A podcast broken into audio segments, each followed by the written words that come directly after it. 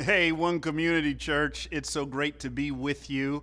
Uh, I just so love what God is doing in and through this church. Uh, I follow your pastor uh, and his wife, Dr. Uh, and Mrs. Uh, Conway Edwards. Um, it's just been so great to see uh, the unity table and the innovative ideas that are just coming forth through these great leaders. I am just happy to serve alongside of them and to be a part of what God is doing in this great church. Hey, listen, I've come to bring a word of encouragement to you. So if you have your devices or if you're old school like me and you've got uh, physical Bible with you, why don't you make your way to 1 Corinthians chapter 9 and pick me up in verse 24. 1 Corinthians chapter 9, beginning in verse 24. The guy, the guy who wrote this, his name is Paul, and Paul says these things Do you not know that in a race all the runners run, but only one receives the prize? So run that you may obtain it. Every athlete exercises self control in all things. They do it to receive a perishable wreath, but we an imperishable. So, Paul says, I don't run aimlessly. I don't box as one beating the air, but I discipline my body and keep it under control, lest after preaching to others, I myself should be disqualified. Father, would you bless your word? Your word says that it will not return void and so, Father, would you use it to encourage somebody? Someone needs encouragement today. Would you use it to challenge somebody? Would, would you use your word, Father, to save someone, to bring them into the fold, into the family of God today? We pray these things. Use me, Father, I pray. Amen and amen. Back in the 1800s, they were building the Transcontinental Railroad. And like the name suggests, uh, it was a railroad that was going to run from coast to coast. Uh, right when they were beginning this, someone had the idea that they wanted to uh, launch this whole daunting project with um, a golden nail ceremony where they would gather a whole lot of people, there'd be a lot of fanfare, and they'd drive the first spike. They were shocked to discover, though, that the owner of one of the, the railroads, who was very much a part of this project, decided that he did not want to come for this nailing of the first spike ceremony. He actually sent word, words to this effect he says, if you want to gather a large crowd to nail the first spike, go ahead. But I don't want to participate. He says, over the next several months, the work is going to be backbreaking and difficult and hard. Uh, there's going to be bridges that need to be built that's going to be going over rivers. There's going to be mountains that are going to need to be navigated. There's, there's a lot of work, and anyone can drive the first spike. But when the last spike is driven, I'll show up for that ceremony. See, what the owner of the railroad was getting to was not just this idea of perseverance, but really this idea of finishing well. Friends, if you get nothing else I say in this little lesson I want to challenge you with, I want you to get this in your spirits. And that is starting well is easy. Anyone can start off well in the throes of an, an emotional high or a new experience, but finishing well that's the challenge. Starting well is easy, finishing well, that's the challenge. Oh, come on, go with me, somebody. Some of you all know this truism to life when it comes even to your own faith. Some of you all got saved later on in life, and you remember the joy that filled your soul when you first got saved. You didn't know a single Bible verse, but, but you were witnessing to anyone that would listen. You were in your word and you were reading the word of God and you were, you were praying and it was intimate and rich.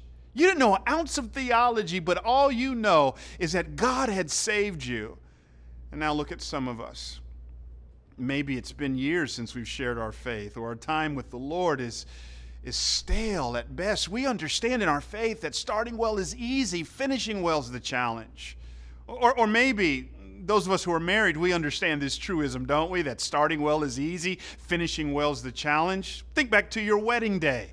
Oh, the fanfare and the joy and, and the ecstasy of that day. And you actually got into a car and maybe they spray painted on the back, just married. And the adrenaline rush, and you were the best husband on the honeymoon. And now look at some of us decades later. Maybe it no longer says just married, but maybe instead it says just married. We understand that starting well is easy, finishing well is the challenge. Can I give you one more application point to solidify this in your minds that starting well is easy and finishing well is the challenge? We're in COVID. None of us wanted this.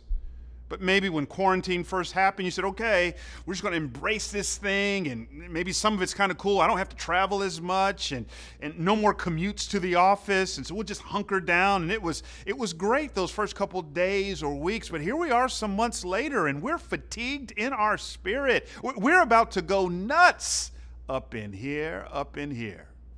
See, we understand that starting well is easy finishing well is the challenge. Well, Pastor, I, I think you're making a big deal out of this, and I want to push back and say, no, I'm not. See, my Bible doesn't record God saying of you and I when we stand in His presence, well, start. Instead, God will say to you and I, hopefully, well done. Because what matters most to God, friends, it's not how well or how poor you start, it's how you finish. Oh, if I could give someone a word of encouragement, that blesses me. The fact that you're still alive, taking in this word right now, no matter what you've done, no matter how fatigued you may be, no matter how bleak the marriage or your faith may be, the fact that you're alive right now, it is God's way of saying by His grace and mercy, I'm not done. Dust yourself off and finish well. Those two words, finishing well, are really the main idea of our text, 1 Corinthians 9 24 to 27. Here's the Apostle Paul writing to the Corinthians, and he uses the metaphor of the marathon to depict the Christian life. And what a metaphor it is. He talks about running in a race and, and all of this stuff, and he is exhorting us to finish well well, Bryan, Pastor, how am I going to finish well? What does that look like to finish well in my faith, to finish well in my marriage, to finish this season well in COVID, to finish well as a parent, to finish well as a college student where I got to go from campus to now doing things online? What does that practically look like? Give me some help here. Paul says three things. Look back at verse 24 of 1 Corinthians 9 with me, shall you? Paul writes, Do you not know that in a race, all the, here it is, runners run, but only one receives the prize? So here it is again run that you may obtain it. Pastor Conway and Jada, they've taught you all this that, that the New Testament originally isn't written in a language called English, it's actually written in a language called Greek. And the, the Greek word for, for run is an interesting word. It, it doesn't just speak of the, of the physical, repetitious movement of our feet, it actually speaks to the, the heart, the essence, the soul of the runner. It doesn't just speak of the runner's actions, it speaks of the runner's attitude. For this word, run, literally means to give it your all. Paul says, look, if you're going to finish well, you're going to have to be radically committed to, to excellence. To excellence. I grew up in a little town called Fairburn on the south side of Atlanta. Our claim to fame is uh, that uh, the old heavyweight uh, champion, uh, Evander Holyfield, uh, used to live in our town. It's a little sleepy town, and but but but around August, this time of every year, my brother and I would beg my father to take us down to Duncan Park and sign us up for Pop Warner football. Nothing gave me greater joy than to hit somebody in Jesus' name. I absolutely loved it. Now, Pop Warner football was a big thing, and uh, in, in the registration process, it was pretty complicated. They take you from station to station. In one station, they'd see how tall you were. Another station, they'd weigh you, and another station, you had to fill out medical release forms forms. And then there's the last station. That's where you had to pay the registration fee. Now, you need to understand that, that my dad's a preacher, a phenomenal preacher, and he doesn't need one of these to preach from. Uh, he would preach to us anywhere and everywhere. And every year, at that uh, time to pay the registration fee, dad would always embarrass my brother and I by preaching to us a little sermon in front of all these other little kids and their parents. He preached it so often, I believe I still remember it. He would say, checkbook in hand, now, sons, uh, your mother and I don't make a whole lot of money. We're in full time vocational ministry. Um, but God's blessed us. And this registration fee is really expensive. This is the Lord's money that we have to use. So before I write this check, I, I need to get a few things straight. Number one, sons, if I pay, you stay.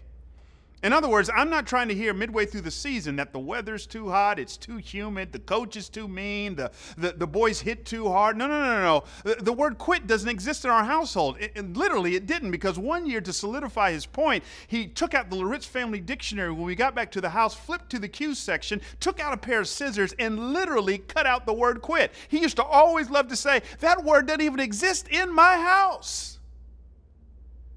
And then he says, Not only if I pay, you stay, but secondly, if I pay, you stay and you play. In other words, sons, God has invested in you certain athletic abilities that do not warrant you sitting on the bench.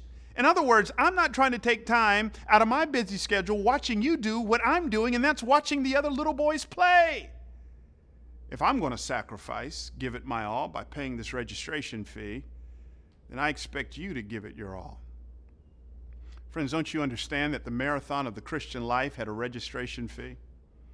Ours was paid on a hill called Calvary 2,000 years ago when Jesus Christ died the excruciating death of crucifixion. In fact, do you know that word excruciating comes from the Latin excruciatas, ex out of, cruciatas, cross? Literally means out of the cross. In fact, if you ever read Lee Strobel's wonderful book, The Case for Christ, one of his sections, he interviews a medical doctor this medical doctor was an expert in ancient crucifixion, and this medical doctor would say oftentimes when, when a person was crucified, long nails were nailed not in their hand but in their wrist. The Romans considered the wrist to be part of the hand, and it would go through these two bones and would strike a nerve, causing the hands to draw up like this. Long nails were nailed in the feet, and they were hoisted up onto a cross, and two centurions would drop them in a post, and upon being dropped into a post, all of their joints would become dislocated, and their lungs would fill up with with, with mucus and they'd have to push up to get air. Do you know the average length of time it took a person to die the death of crucifixion? Not two or three minutes, not two or three hours, but the average length of time it took them to die the death of crucifixion was two or three days. But if you had a nice centurion, he'd take his club and break your leg so you could no longer push up to get air, thus expediting the process.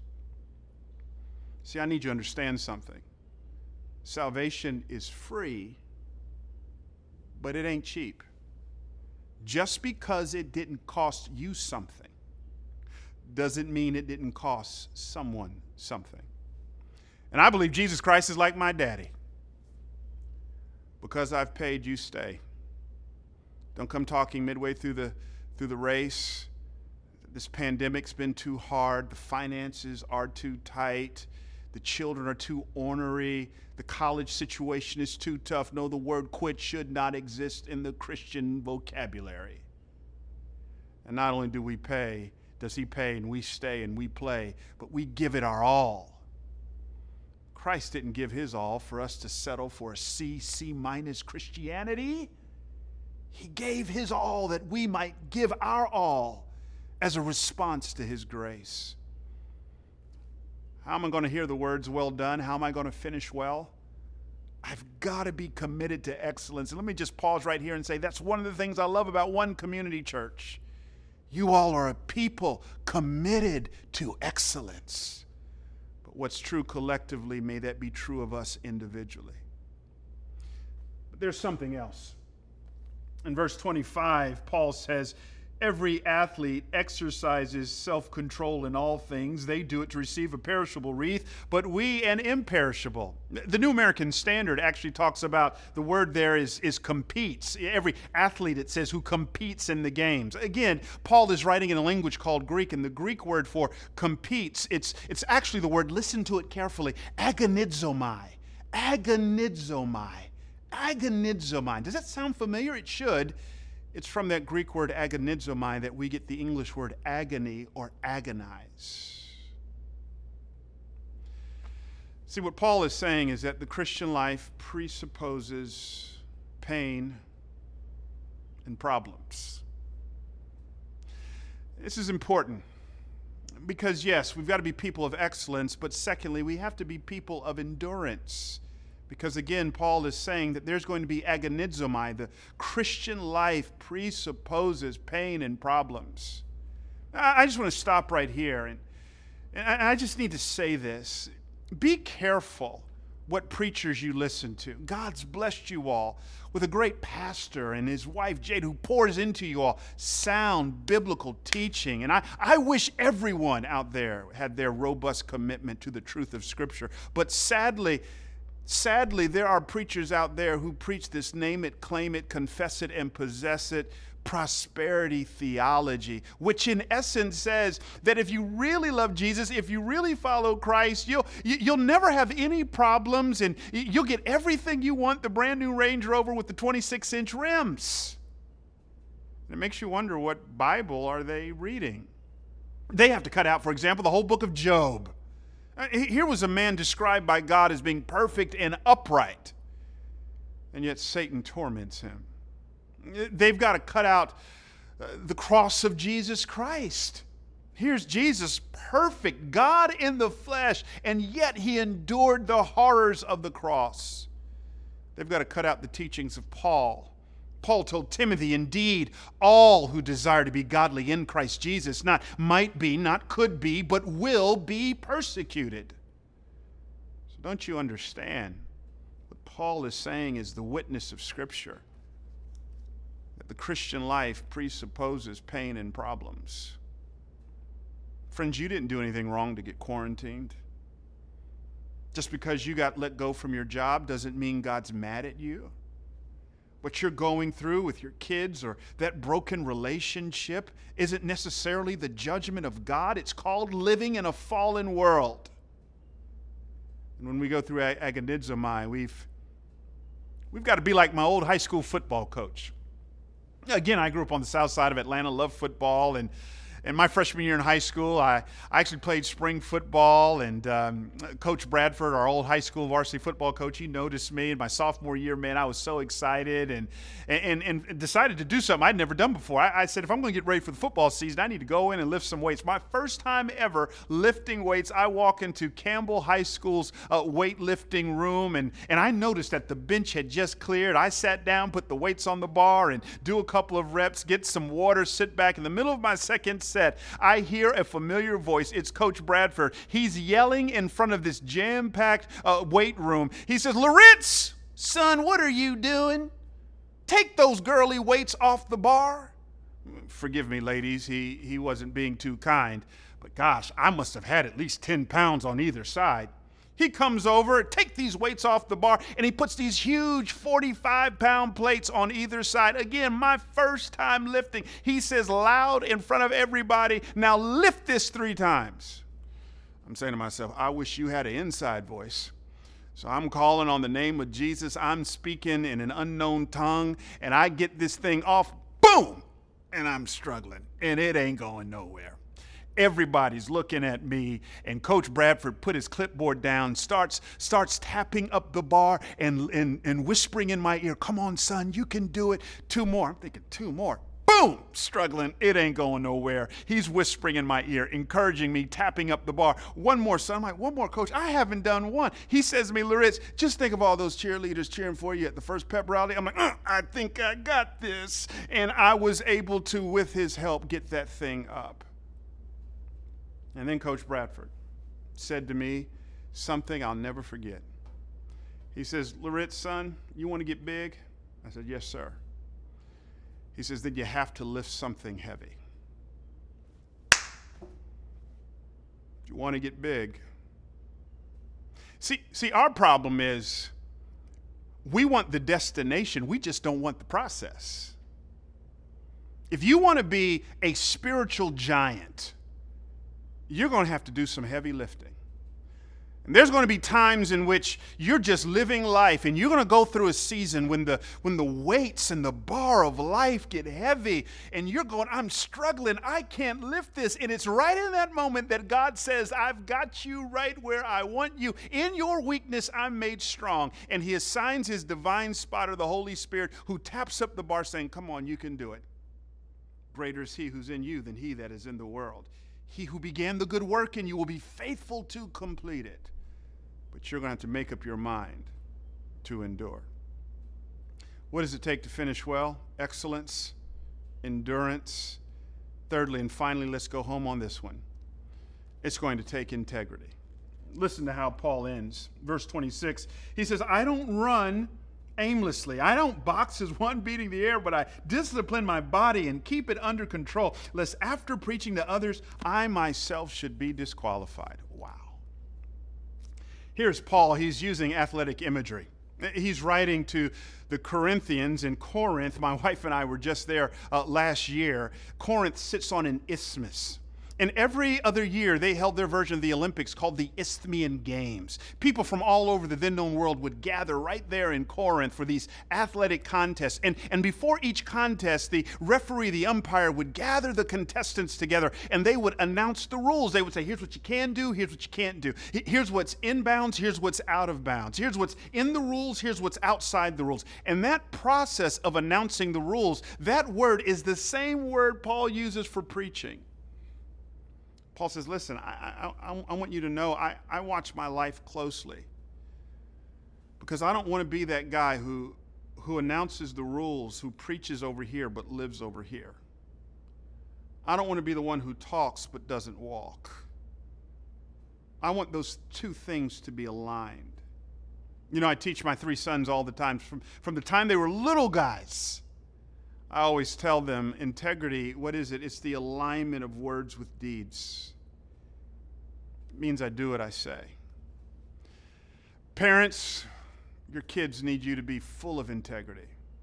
College students, as you're sitting in your virtual classrooms, and one day when you get back on campus and you go to the frat house or you hang out with your sorors, they need to see men and women of integrity.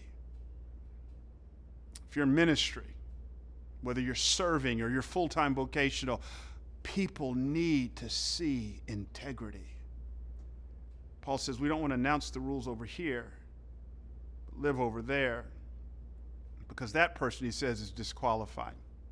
What is disqualification? Disqualification isn't loss of salvation. How can you lose something you never earned in the first place? But it is loss of reward.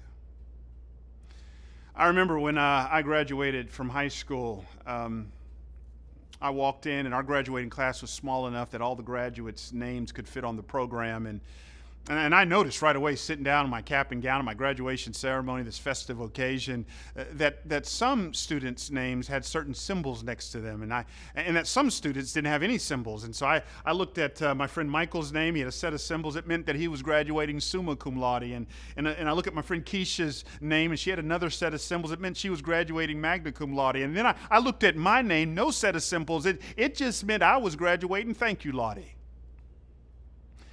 And you know, here I am, festive occasion, and I'm sad. Yeah, I've graduated, done deal. They're not taking the diploma from me. But I have this thought I, I wish I would have tried harder. I wish I would have pushed it harder. No rewards. Friends, there's coming a day when we're going to meet our Maker. We're saved by grace through faith. But I don't want to just meet him, I want to hear, well done. I want rewards. Not because I've lived a perfect life, that doesn't exist, but I've leaned on the power of the Holy Spirit. I, I want an authentic, real, excellent, enduring, integrous Christianity. Oh, friends, let's fight for our integrity. Let's run with excellence and let's run with endurance. Father, I bless your people right now in the name of Jesus. I thank you for them. For those who are tuning in right now, for those in whom you've saved, we, we say thank you for salvation. And I pray for those who don't know you. If you don't know him, you can enter into relationship with him right now, just acknowledging, like all of us, that you've blown it, you've sinned, you've missed the mark. And right now, you can cry out to your Savior right on your iPad or your computer or your phone, whatever it may be, your tablet. You can invite Him into your heart and life. And Father, would you strengthen us to be people who finish well? In Jesus' name, amen. God bless you.